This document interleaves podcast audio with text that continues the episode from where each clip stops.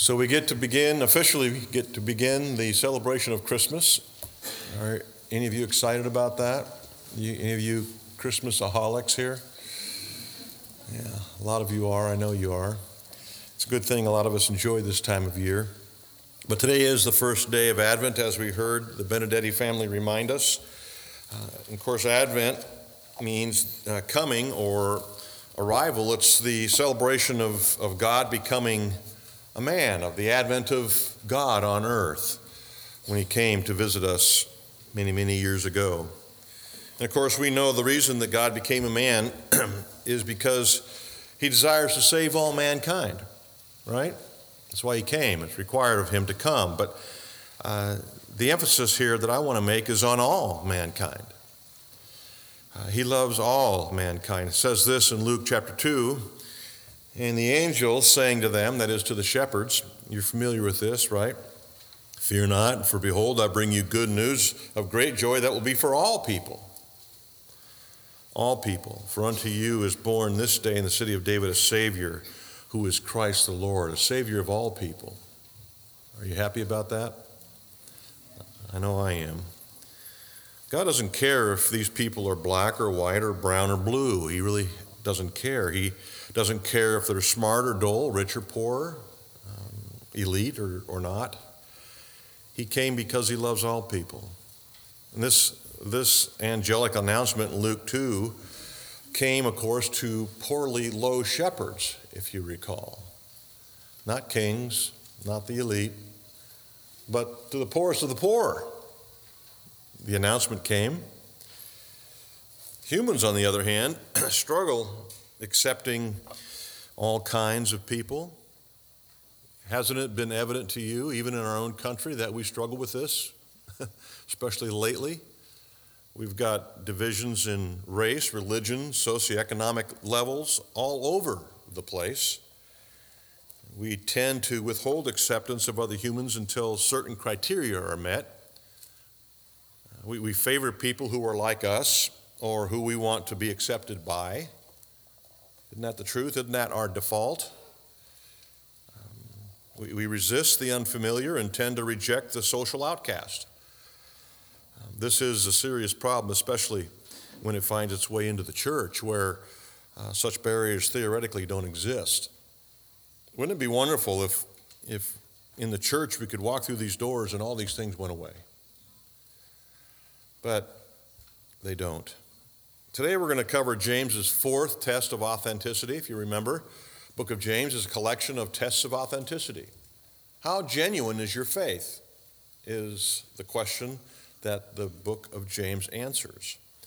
So we have this being the fourth test found in, in James chapter 2. If you have a Bible, I want to encourage you to turn there with me. James chapter 2, and I'm going to cover verses 1 through 13 today. And the fourth test, just to let you know what it is, is simply this your view of people. What is your view of people? If you have an authentic faith, it'll be something specific. We've seen the previous three tests your view of trials, your view of God, and your view of God's Word. Now we come to the fourth here in James chapter 2 your view of people. Um, and you notice that James begins his new section there by saying the familiar transitional words, my brothers. Every time you come across those in the book of James, he's marking a new section or a new test of authentic faith. I think most of us know by now that not accepting people is problematic for Christians, right? Um, we, we know enough about the Bible and enough about Christianity to know how God expects us to treat one another. So follow along as I read these verses here in beginning of James chapter 2. And then I'm going to spend some time unpacking and explaining them to you because they're important. Follow. My brothers, show no partiality as you hold the faith in our Lord Jesus Christ, the Lord of glory. For if a man wearing a gold ring and fine clothing comes into your assembly, and the poor man in shabby clothing also comes in, and if you pay attention to the one who wears the fine clothing and say, You sit here in a good place, while you say To the poor man, you stand over there or sit down by my feet. Have you not then made distinctions among yourselves and become judges with evil thoughts? Listen, my beloved brothers. Has not God chosen those who are poor in the world to be rich in faith and heirs of the kingdom, which he has promised to those who love him? But you have dishonored the poor man. Are not the rich the ones who oppress you and the ones who drag you into the court? Are they not the ones who blaspheme the honorable name by which you were called? If you really fulfill the royal law according to the scriptures, you shall love your neighbors yourself, you're doing well. But if you show partiality, you are committing sin and are convicted by the law as transgressors. For whoever keeps the whole law but fails in one point has become accountable for all of it. For he who said, Do not commit adultery, also said, Do not commit murder. If you do not commit adultery but do murder, you have become a transgressor of the law. So speak and so act as those who are to be judged under the law of liberty. For judgment is without mercy to one who has shown mercy. Mercy triumphs over judgment. Would you join me in a word of prayer as we ask God to guide our time together in His Word? Father, as we come now to the, the preaching of your Word, I ask that your Spirit would be active in this room, particularly in our hearts that we may understand the, the word read and preached. I pray that your Spirit would remove any obstacles that may be between us and, and understanding between us and a deepening relationship with God, with you, our Savior. I pray now that as we uh, dig into these important words in James 2, that you would be merciful to us and guide us into all truth. And I pray this in Jesus' name. Amen. Well, I hope that you're uh, interested at this point in hearing about this fourth test of authentic faith. That being, how do you treat people? How do you view people? This is an important test, as they all are, but James wants us to consider this personally, not just corporately. You know, as church, how are we doing? That's a good question to ask, but personally, how are you doing in this regard? Uh, if God has regenerated your soul, uh, which is the test, uh, has God actually regenerated you, me? If He has done so, um, if He has given us a new spiritual heart, then our view of people and the way we treat them will reflect the way God views people and the way God treats people. Does that seem logical to you? Uh, as I said last week, if God is our Father and we are His children, then we will love what He loves and values what He values. In this case, people. Um, when, when God regenerates our heart, it's a heart of impartiality. And, and so, for those of us who are saved, it's, it's the new natural, the new norm to think of and treat people like God does. Um, so, this new heart is colorblind. It's socioeconomically blind. Let's, let's begin by looking verse, at verses 1 through 4. And I've titled these verses The Favoritism Problem. You'll see these notes in your bulletin. In order for this test to have its full effect on our hearts and minds, we need to think seriously and examine our attitudes and desires. Think about your attitudes and desires as they relate to people in your life. Um, this time of year is a great time to think through this. Um, for example, do you look forward to that invitation to a socially exclusive Christmas party, knowing that you'll get to rub shoulders with so and so at that party? Does your heart skip a beat when you receive a Christmas card from that person you'd like to impress? Does your Christmas card list include those who are in a lower socioeconomic stratum? Now, I don't know if this room is abnormally quiet or my hearing is going bad or worse. I'm not sure, but I think these things are importantly true among us, aren't they? As James begins to lay out this test of authentic faith, he, he says that claiming faith in the glorious Lord Jesus Christ is incompatible with partiality. Um, right off the bat, uh, James pits the gospel of Jesus Christ against the attitude that would favor some people over another. Uh, any attitude, of course, that contradicts the love that God has towards all people reveals the true condition of the heart. So, as you think about these things, the goal here, the Holy Spirit's goal, James's goal, my goal, is to have you examine the condition of your heart. James is speaking to those claiming to be Christians, and so I'm speaking to you who claim to be Christians. The power of James's command here to show uh, no favoritism lies in the fact that he calls them believers in our glorious Lord Jesus Christ. So this is, this is, I think, very personal. James is saying, hey, you people who claim Jesus, think about this for a second. So the gist of it is this My brothers, if I were speaking um, for James, I would be saying this My brothers, as believers in our glorious Lord Jesus Christ, who lowered himself in poverty and humility to save your soul, please don't show favoritism. That's what Pastor James is saying. Uh, Paul also had similar concerns, didn't he? He said this in 2 Corinthians 8, verse 9 For you know the grace of our Lord Jesus Christ, that though he was rich, yet for our sake he became poor. Yeah, the Lord of glory became poor, so that you by his poverty might become rich. You see, poverty is important to Christ. Jesus did not haltingly consider our social status before he left the glory of heaven to minister to us, did he? Aren't you glad he didn't? Uh, maybe I shouldn't go down there. Those people are awfully low on the social economic standard level. I'm so happy he didn't do that. You see, James wants us to, to think about our theology. Does what we believe about who we are and who Christ is and who actually everybody who everybody is, change how we treat them? Does our doctrine and theology actually impact our lives? Uh, anybody can say anything, right? But do we live it? And, and this, is, this is the penetrating reality of this whole book. It is so practical. James isn't going to allow us to to wiggle out of this thing. He wants us, this Holy Spirit wants us, to genuinely examine our own hearts, our own, our own likes and dislikes, our behavior. Um, does the basic message of the Bible and the example of Christ actually have an effect on how we treat people? So let's look at the principle in verse 1. Show no partiality as you hold the faith in our Lord Jesus Christ, the Lord of glory, he says.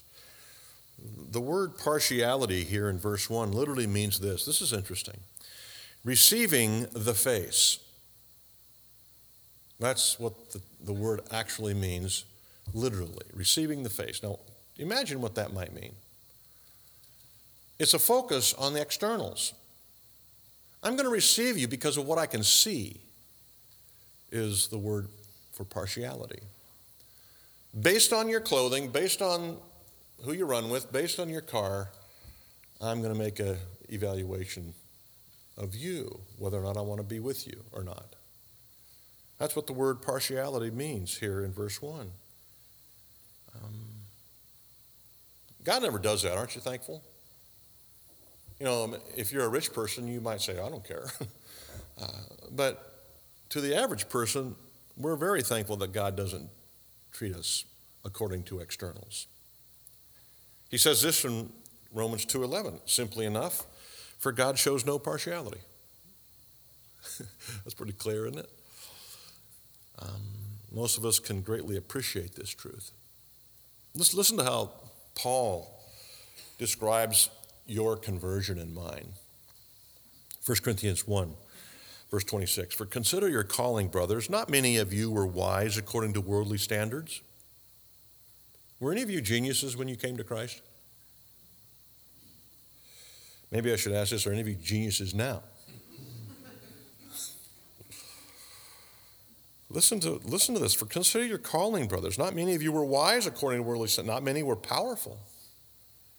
Not many were of noble birth. And yet here we are saved. Wow. The gospel is the great leveler, isn't it? Available to everyone equally who, who simply believe in the Savior. So here's the principle God's people, those who hold the faith in our Lord Jesus Christ, are to imitate God their Father in relationship with others. Can you honestly say that the way you treat people, not just those in your circle, and we have to think a little broader here, but everybody that you encountered, you treat them the way God would have you treat them? Do you think of them the way God would have you think of them? Jesus Christ is glorious and, the, in fact, the creator of glory, which obviously makes him glorious. But he is the Lord of glory. The Apostle John said this about him in, in John chapter 1, verse 14 And the Word, that is God, Jesus, became flesh and dwelt among us, and we have seen his glory. Listen to this glory is the only Son from Father, full of grace and truth. We didn't see his glory in his magnificence. What, what did the apostles see? They saw a guy who had no place to lay his head. This guy had, who had no income. We saw a guy that lived and was raised in Nazareth. That's the place across the tracks in our vernacular. That's who they saw. And they said, John said at least, we saw his glory. How was the poverty of Christ glorious? Well, think of it just for a second in comparison to his actual glory. His, his actual exaltation and lowering himself, condescending, so that we could know him. How glorious is that? And then in chapter 12, verse 41, John says this Isaiah said these things because he saw his glory and spoke of him. Isaiah spoke of Christ, yes. In Isaiah 6, chapter 1, he speaks of entering the temple of God and seeing the high and exalted one with his, the train of his robe filling the temple. He was speaking of Christ. John said Isaiah was speaking of Christ. Jesus is glorious. Even though he was glorious, he was impartial towards people. Listen to Matthew 22 16, and they, this is, this is Jesus' um, enemies. And they sent their disciples to him along with the Herodians. So the, the enemies of Christ sent some envoys to Jesus.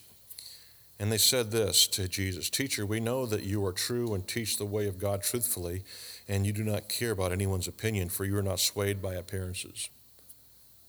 Now, if your enemy says that about you, it's, that's pretty impressive, isn't it?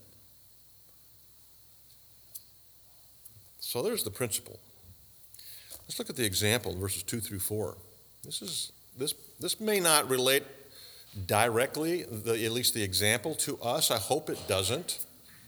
I hope we don't require the, the people who have less income uh, from us to sit at our feet in our church. You might want to check right now if there's someone sitting down there.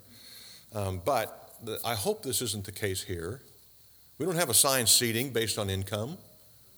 Uh, I know some of you sit in the same place every week and you think there ought to be a plaque there, but I'm happy to see some of you today just decided to sit someplace else. But uh, no, this, this example is powerful. Evidently, it was a real problem in James's day. James uses the evidence of favoritism in church worship service, but the principle applies to all of us here in relationship to being in Christ in the church. The different ways we treat people based on externals is the focus of James's example. Do you, treat people differently uh, because of what you know about them? For example, if, if they have fine clothes versus shabby clothes, do you treat them differently? Um, in our day, this would include, you know, knowing what they drive, nice versus a junker, which um, fine clothes versus Kirkland Sigs.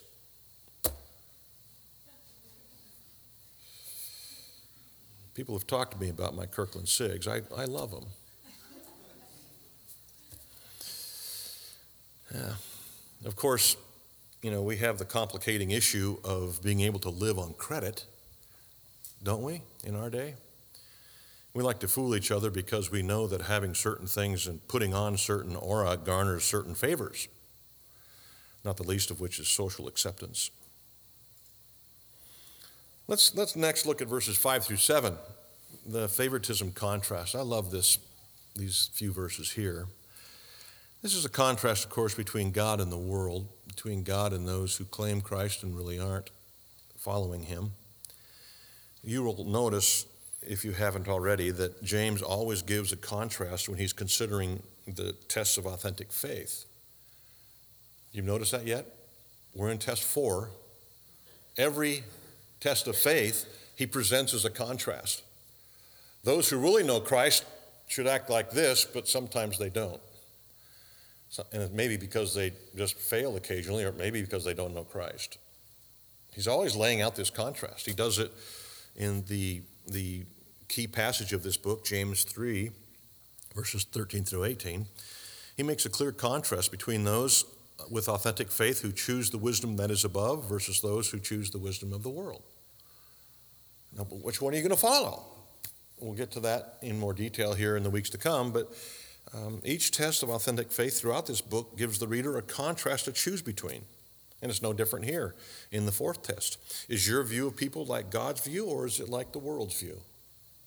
Are you interested in pleasing God with how you treat people, or interested in garnering the, the favor of man in how you treat people? And so let's look at this. I'm going to, I'm going to begin with um, James's second and that is how the rich people treat others, how rich people treat others. And of course, this is a generalization. There are nice rich people, um, but James is making a generalization for emphasis. And we see this in verses 6 and 7. He says, But you have dishonored the poor man. Are not the rich the ones who oppress you and the ones who drag you into court? Are they not the ones who blaspheme the honorable name by which you've been called? James wants us to think logically about favoritism here. He, demonstrates that it is socially irrational to treat people badly and fawn over rich people. And he explains it here. He goes, They're the ones who generally mistreat you. Why would you try to impress them when the next time they see you, will be in court? yeah, they're, they're the ones who who are generally mistreating people and cause social problems. They're the ones who belittle those around them to gain an advantage. They do everything they can to keep the social strata intact. Those are the rich people. It's the high and mighty who disparage Christ. They, they do this because they know God opposes the proud. Showing favoritism is socially irrational, James is saying. He also says it's spiritually irrational. Look at verse 5. Back up to verse 5. Listen, my beloved brothers, has not God chosen those who are poor in this world to be rich in faith and heirs in the kingdom, which he has promised to those who love him? Evidently, God prefers saving poor people. Now, you can, if you're thinking for a second, you might think, wait a minute, isn't that favoritism? Just reverse favoritism? Well, God isn't necessarily favoring people that are financially poor. That would be favoritism. But, but God is favoring those that are generally poor because with poverty generally comes what? Humility. That's what God's favors is humble people versus prideful people. This is what God values. Listen to Deuteronomy 10:17. For the Lord your God is a God of gods and Lord of lords, the great, the mighty, the awesome God who is not partial and does not take a bribe. You can't, you can't impress God, at least with money. he opposes the proud, he gives grace to the humble. Partiality is inconsistent with the purpose and plan of God in choosing the poor of this world to be spiritually rich. James says that the poor are spiritually advantaged here. Jesus chose to be born to a poor woman in an obscure town. Have you considered Jesus' genealogy lately? Um, demonstrates his love and care for all types. There were kings and peasants, prophets and prostitutes, rich and poor in his family tree. And he actually got to design his family tree. Is that how you would do it? You got to have representation here. I need a prostitute and a priest. You got to have a king and a pauper. This is what was going through God's mind when he planned the ages. He was a people's savior. Aren't you thankful? Jesus said this early in his ministry, Luke chapter 4, verses 18 through 19. The Spirit of the Lord is upon me because he, by the way, he was quoting it from Isaiah about the Savior. But Jesus said in Luke 4, The Spirit of the Lord is upon me because he has anointed me to proclaim good news to who? The poor. He has sent me to proclaim liberty to the captives and recovering of sight to the blind, to set at liberty those who are oppressed, proclaim the year of the Lord's favor. It's to the outcasts that the gospel comes. God is absolutely impartial in his dealings with people. Jesus, in fact, if you remember, the Gospels ministered to everyone, regardless of social or financial status. He cared for all, indifferent to whether they were moral or immoral. He spent time with the high priest and the common worshiper. He had dealings with criminals and judges, religious and irreligious, educated and ignorant. God did not care who they were, which is why this is a basic element of the gospel. Uh, Paul says this in Galatians 3 there is neither Jew nor Greek, slave or free, male or female, for you are all one in Christ. There's no distinction. Now, back to verses 5 through 7. They point out a massive inconsistency of believers who don't follow God's example in impartiality. Can you see the inconsistency? Claiming Christ but not wanting to value what he values? Partiality is inconsistent with loving your neighbors as yourself, uh, which is the second great commandment. In Philippians 2, Paul said, as we heard this morning, that we're to consider others as more important than ourselves. Even those people who wear shabby clothes, even those people who have no jobs, even those people who can't speak English, those people? Seems like it. Verse 5, James concludes that God's favor is simply to those who love him. wow. It's not to those who are rich, God's favor is not on those who are smart, who drive Mercedes Benz, or live in nice homes. No, God promises the kingdom to those who simply love Him. That's the only requisite. There's, there's no ethnic requirements for entry, no levels of income requirements, no educational levels, or any form of distinction. Whoever will may come. Have you heard that before? Listen to Romans 10, verse 12. For there is no distinction between Jew and Greek, for the same Lord is Lord of all of them, bestowing his riches on all who will simply call on him. As James drives home this poor, rich, rich, poor paradox, he's stressing that the ground is level at the foot of the cross. There's nothing that's going to give you an advantage when you come to Jesus. And so, if this is the case, it's absurd to be partial towards anyone. All should be treated equally, all beings created in the image of God. And so, discrimination or favoritism is spiritually irrational, as it is socially irrational. Um, spirit, it is showing favoritism is spiritually irrational because God accepts all, rich and poor it's socially irrational because they are the ones abusing the system and manipulating the circumstances to gain an advantage over poor people. John Calvin said this to fawn over one's oppressors is strangely irrational. Why would we favor people who oppress us? Commenting on James's words here. Treating people like God treats people is a sure sign that you have authentic faith. Here, that's why this is a test. So let's look at verses 8 through 13 now. I know we're covering a lot of ground, which is abnormal for you, uh, or maybe I should say for me. Um, but uh, let's look at the favoritism solution.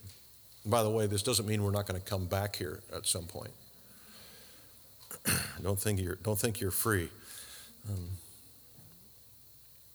the favoritism solution. Look at verses 8 through 13. I'm going to read them again for you. If you really fulfill the royal law according to the scriptures, you shall love your neighbor as yourself, you're doing well. But if you show partiality, you're committing sin and are convicted by the law as transgressors. For whoever keeps the whole law but fails in one point has become accountable for all of it. For he who said, Do not commit adultery, also said, Do not murder. If you do not commit adultery, but you murder, you have become a transgressor of the law. So speak and so act as those who are being judged under the law of liberty. For judgment is without mercy to one who has shown no mercy. Mercy triumphs over judgment. So here we have the, the solution to favoritism. Uh, in case you see this issue in your life, here's how God would have you solve it. Here's how God would have us solve it as a church. Um, verses 8 through 13, believe it or not, is the side door to the gospel. The royal law, do you see that there in verse 8?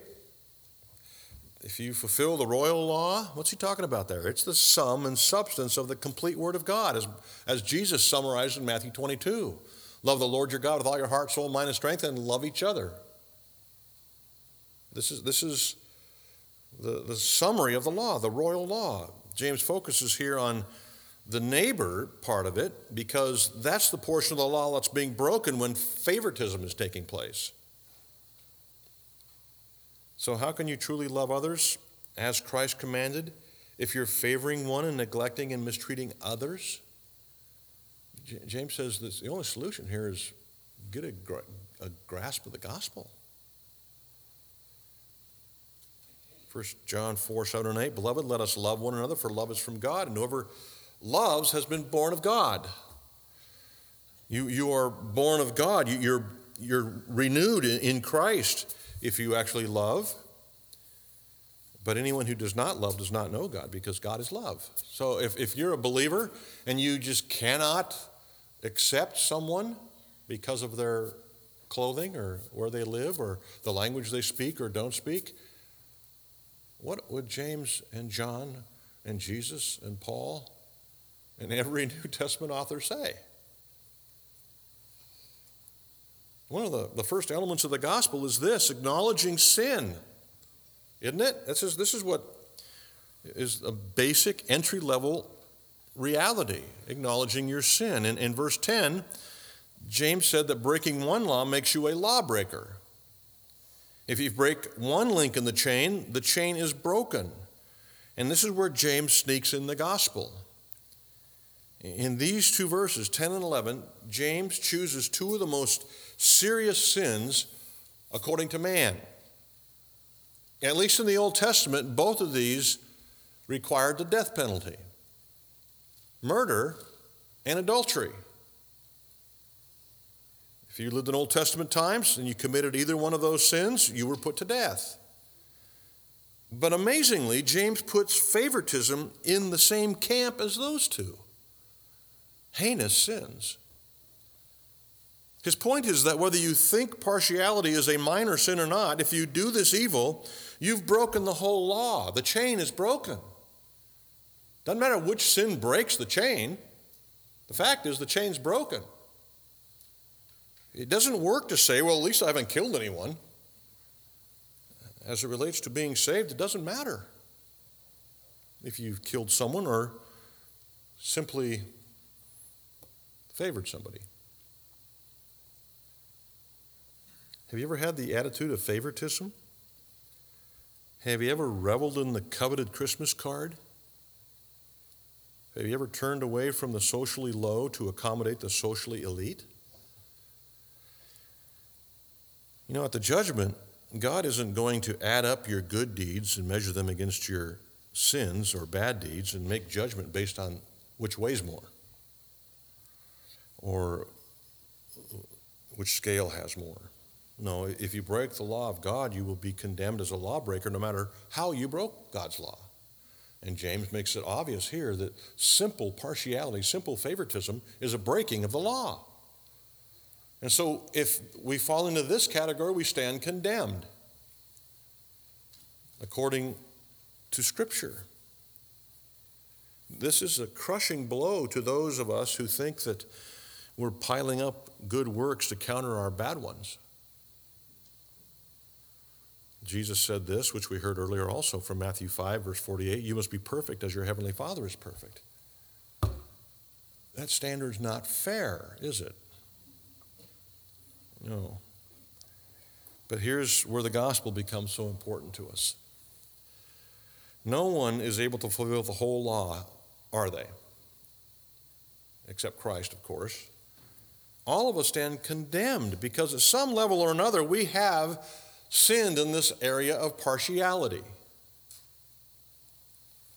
But listen to the good news just from Romans 5. Therefore, verse 1 says, Since we have been justified by faith, we have peace with God through our Lord Jesus Christ.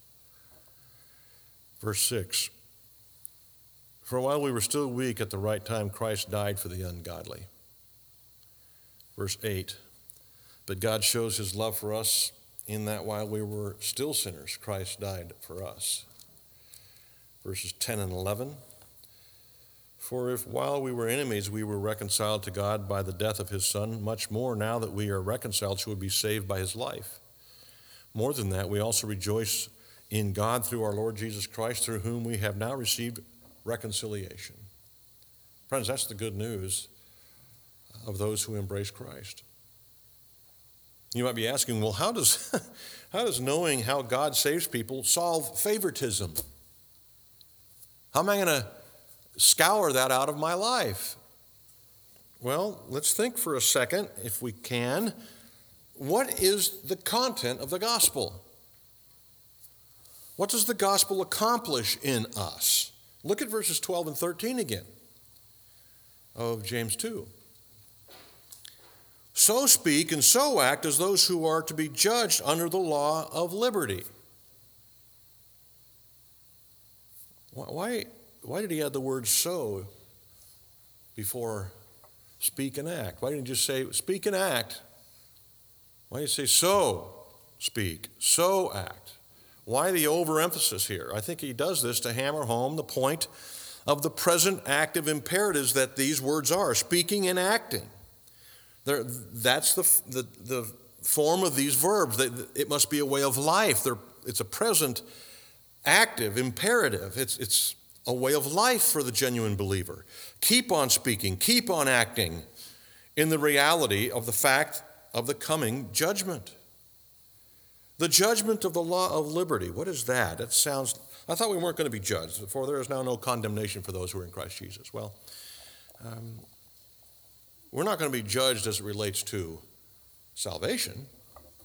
We're, we're saved in Christ, right? We're, we're, not, we're not working our way to heaven here. That's impossible.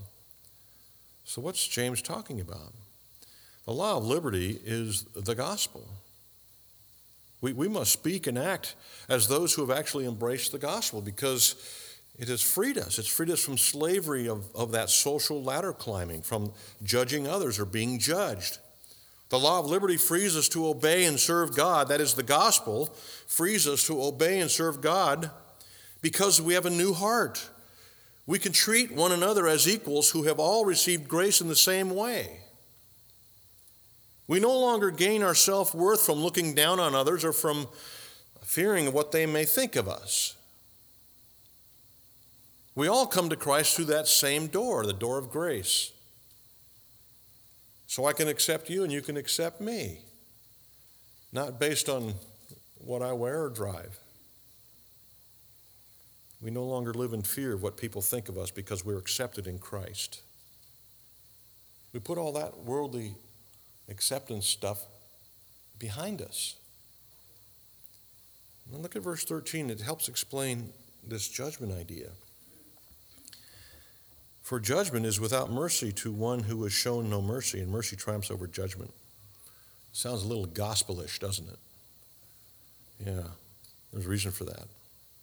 The one possessing, possessing authentic faith will be the one who shows mercy, the one who's grace driven in their relationships. We know that mercy is a character trait that comes with a regenerated heart, right? Judgment is not. Judgment without mercy is reserved for those who have not shown mercy to others. Those who don't show mercy to others have never experienced mercy themselves. And so it's natural for the world to be judgmental. It's natural for the world to show no mercy. It's natural for the world to show favoritism because they know nothing else. So don't be surprised if the world doesn't favor you. they never will. This is really a basic reality of the gospel. The alarming thing is that James that James says basically this, favoritism is evidence of an unmerciful spirit. He's saying that a life characterized by favoritism identifies a person who doesn't know Jesus. Why? Because they don't know mercy. They've never experienced grace. When we experience the grace and mercy of God, we can extend that to others freely. You know, the, the parable of the unmerciful servant that Jesus spoke or taught in Matthew 18, verses 21 through 35, is helpful in understanding James's thought here. Um, what is, you remember that, that parable, the unmerciful servant? That servant owed something equivalent to $20 million to his master. He couldn't pay it back, and so the master was going to throw him in jail. And the servant fell on his knee and pleaded for mercy, and, the, and guess what? He was granted mercy. His creditor granted him grace, forgave his debt. Then what did that unmerciful servant do? He walks out and immediately grabs a, person who owes him one one hundredth of what he owed his creditor and starts choking him and gets mad at him and takes him to court and throws him into prison. The one who just received mercy. So he had no concept of forgiveness, of mercy, of grace. And this is what the master said to him. This is Jesus' words teaching through this parable. Matthew 18, 32 through 35. Then his master summoned him and said to him, You wicked servant, I forgave you all the debt because you pleaded with me, and you should not have had mercy on your fellow servant as I had mercy on you. And in anger, his master delivered him to the jailers until he could pay his debt. So also my heavenly Father will do to every one of you if you do not forgive your brother from the heart. Wow. So Jesus is saying, friends, if you've truly, genuinely experienced grace and mercy and forgiveness, it will be in your heart to extend that to others. If you cannot extend grace and mercy um, to the people in your life, it's evidence that you have not received it yourself. You see why this is a test of authentic faith? Wow.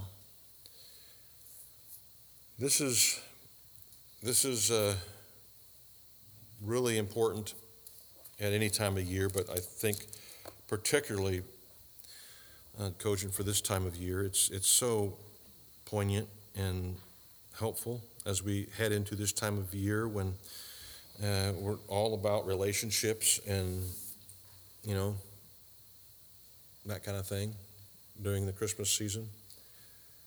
I want to I want to just challenge you, Christian friends, to uh, step outside your normal circle of uh, interaction this Christmas season. Instead of you know palling with the regulars, how about include people who aren't in that group?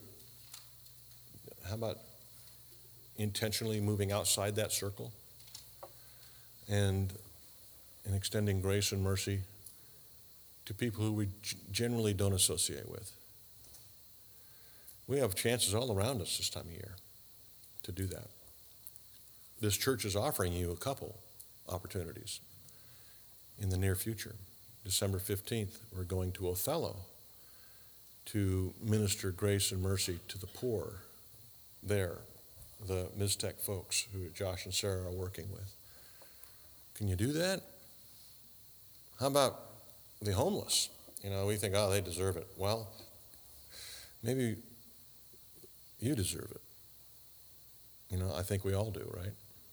And so uh, we have a chance to go show the love and mercy and grace and forgiveness of Christ Jesus to the homeless here in Yakima on Christmas Eve. We're going to have our own Christmas Eve service here at 5:30 and at 7. Those of you who are willing, we're going to drive over to Camp Hope, which is in the back of the old Kmart there, and uh, serve them some hot coffee and cookies and um, give them a gift, share the gospel with them. I'm going to preach a little 10 to 15 minute sermonette. Jeremy's going to play a few songs, Christmas songs, and then we're going to go home. We can do that. And we can love people who aren't in our sphere. This morning, as we come to the table, um, the Lord's Supper, uh, I think there's probably nothing more instructive in this department than the Lord's Supper. Uh, Paul said that this we share one loaf as one family, one loaf of bread, um, one drink, one cup, um, which is why some denominations have one loaf of bread and we all tear off that one piece, one, one piece of bread, and they all share one cup. But, you know, we have some concerns about each other's health, and so we don't do that. We, we you know, allow you to be uh, partial um, in the Lord's Supper here. But this is a great time to consider do we really accept one another? We are in the family of God. Do we accept one another as such? As we, as we call you forward this morning and, and serve you the elements, I want you to consider that, that we are all one family. We, we're all participants in the grace of God equally. And there is, there is no one here who deserves it more than the next. And so think, allow this to be a time where you consider these things. And maybe if you need to repent of certain attitudes or actions, do that as you stand in line and commit to a, a different Christmas season this year. Uh, elders, if you're here with me, would you please come? I'm going to um, pray and I'm going to read the words of institution from 1 Corinthians chapter 11. And then I'm going to ask you if you would just come forward, form two lines like we've done before. If you know Christ, if you claim Christ, if you are trusting in His uh, forgiveness and His blood on Calvary for your sin, I, I encourage you to come forward. Um, and if you feel, well, man, Pastor John, the words you've said this morning just make me feel um, like I'm not, I'm not qualified for that. I don't deserve it. I would simply say you're right. You don't, which is why you should come. Uh, if you trust Christ, you should be up here, um, taking the Lord's Supper um, and doing business with your Savior. Let me read these words of institution, then I'll pray. The Apostle Paul said this For I received from the Lord what I also delivered to you on, on, the night he was betrayed. He took bread, and when he had given thanks, Jesus broke it, and he said, This is my body, which is for you. Do this in remembrance of me. In the same way, also, Jesus took the cup after supper, saying, This cup is the new covenant in my blood. Do this as often as you drink it in remembrance of me. For as often you eat this bread and drink this cup, you proclaim the Lord's death until he comes. Pray with me. God, we acknowledge that we are sinners in so many different ways um, obvious sins, not so obvious sins, uh, sins of omission, even that where we neglect to reach out to those who aren't in our sphere. Um, God, forgive us of these things. We, we come acknowledging our sin, but we come with hope, knowing that, that you have called us into your presence. You've called us to the table so that you personally could minister your grace to us through these elements that remind us of you, that feed us on your person. So, God, as we, as we come, I pray that, that our minds would be refreshed and our hearts encouraged as we consider the broken body of Christ represented in the broken bread. And as we think of his blood spilt for our sins as we drink the cup. God bless us now in these things. And we pray this in your name. Amen.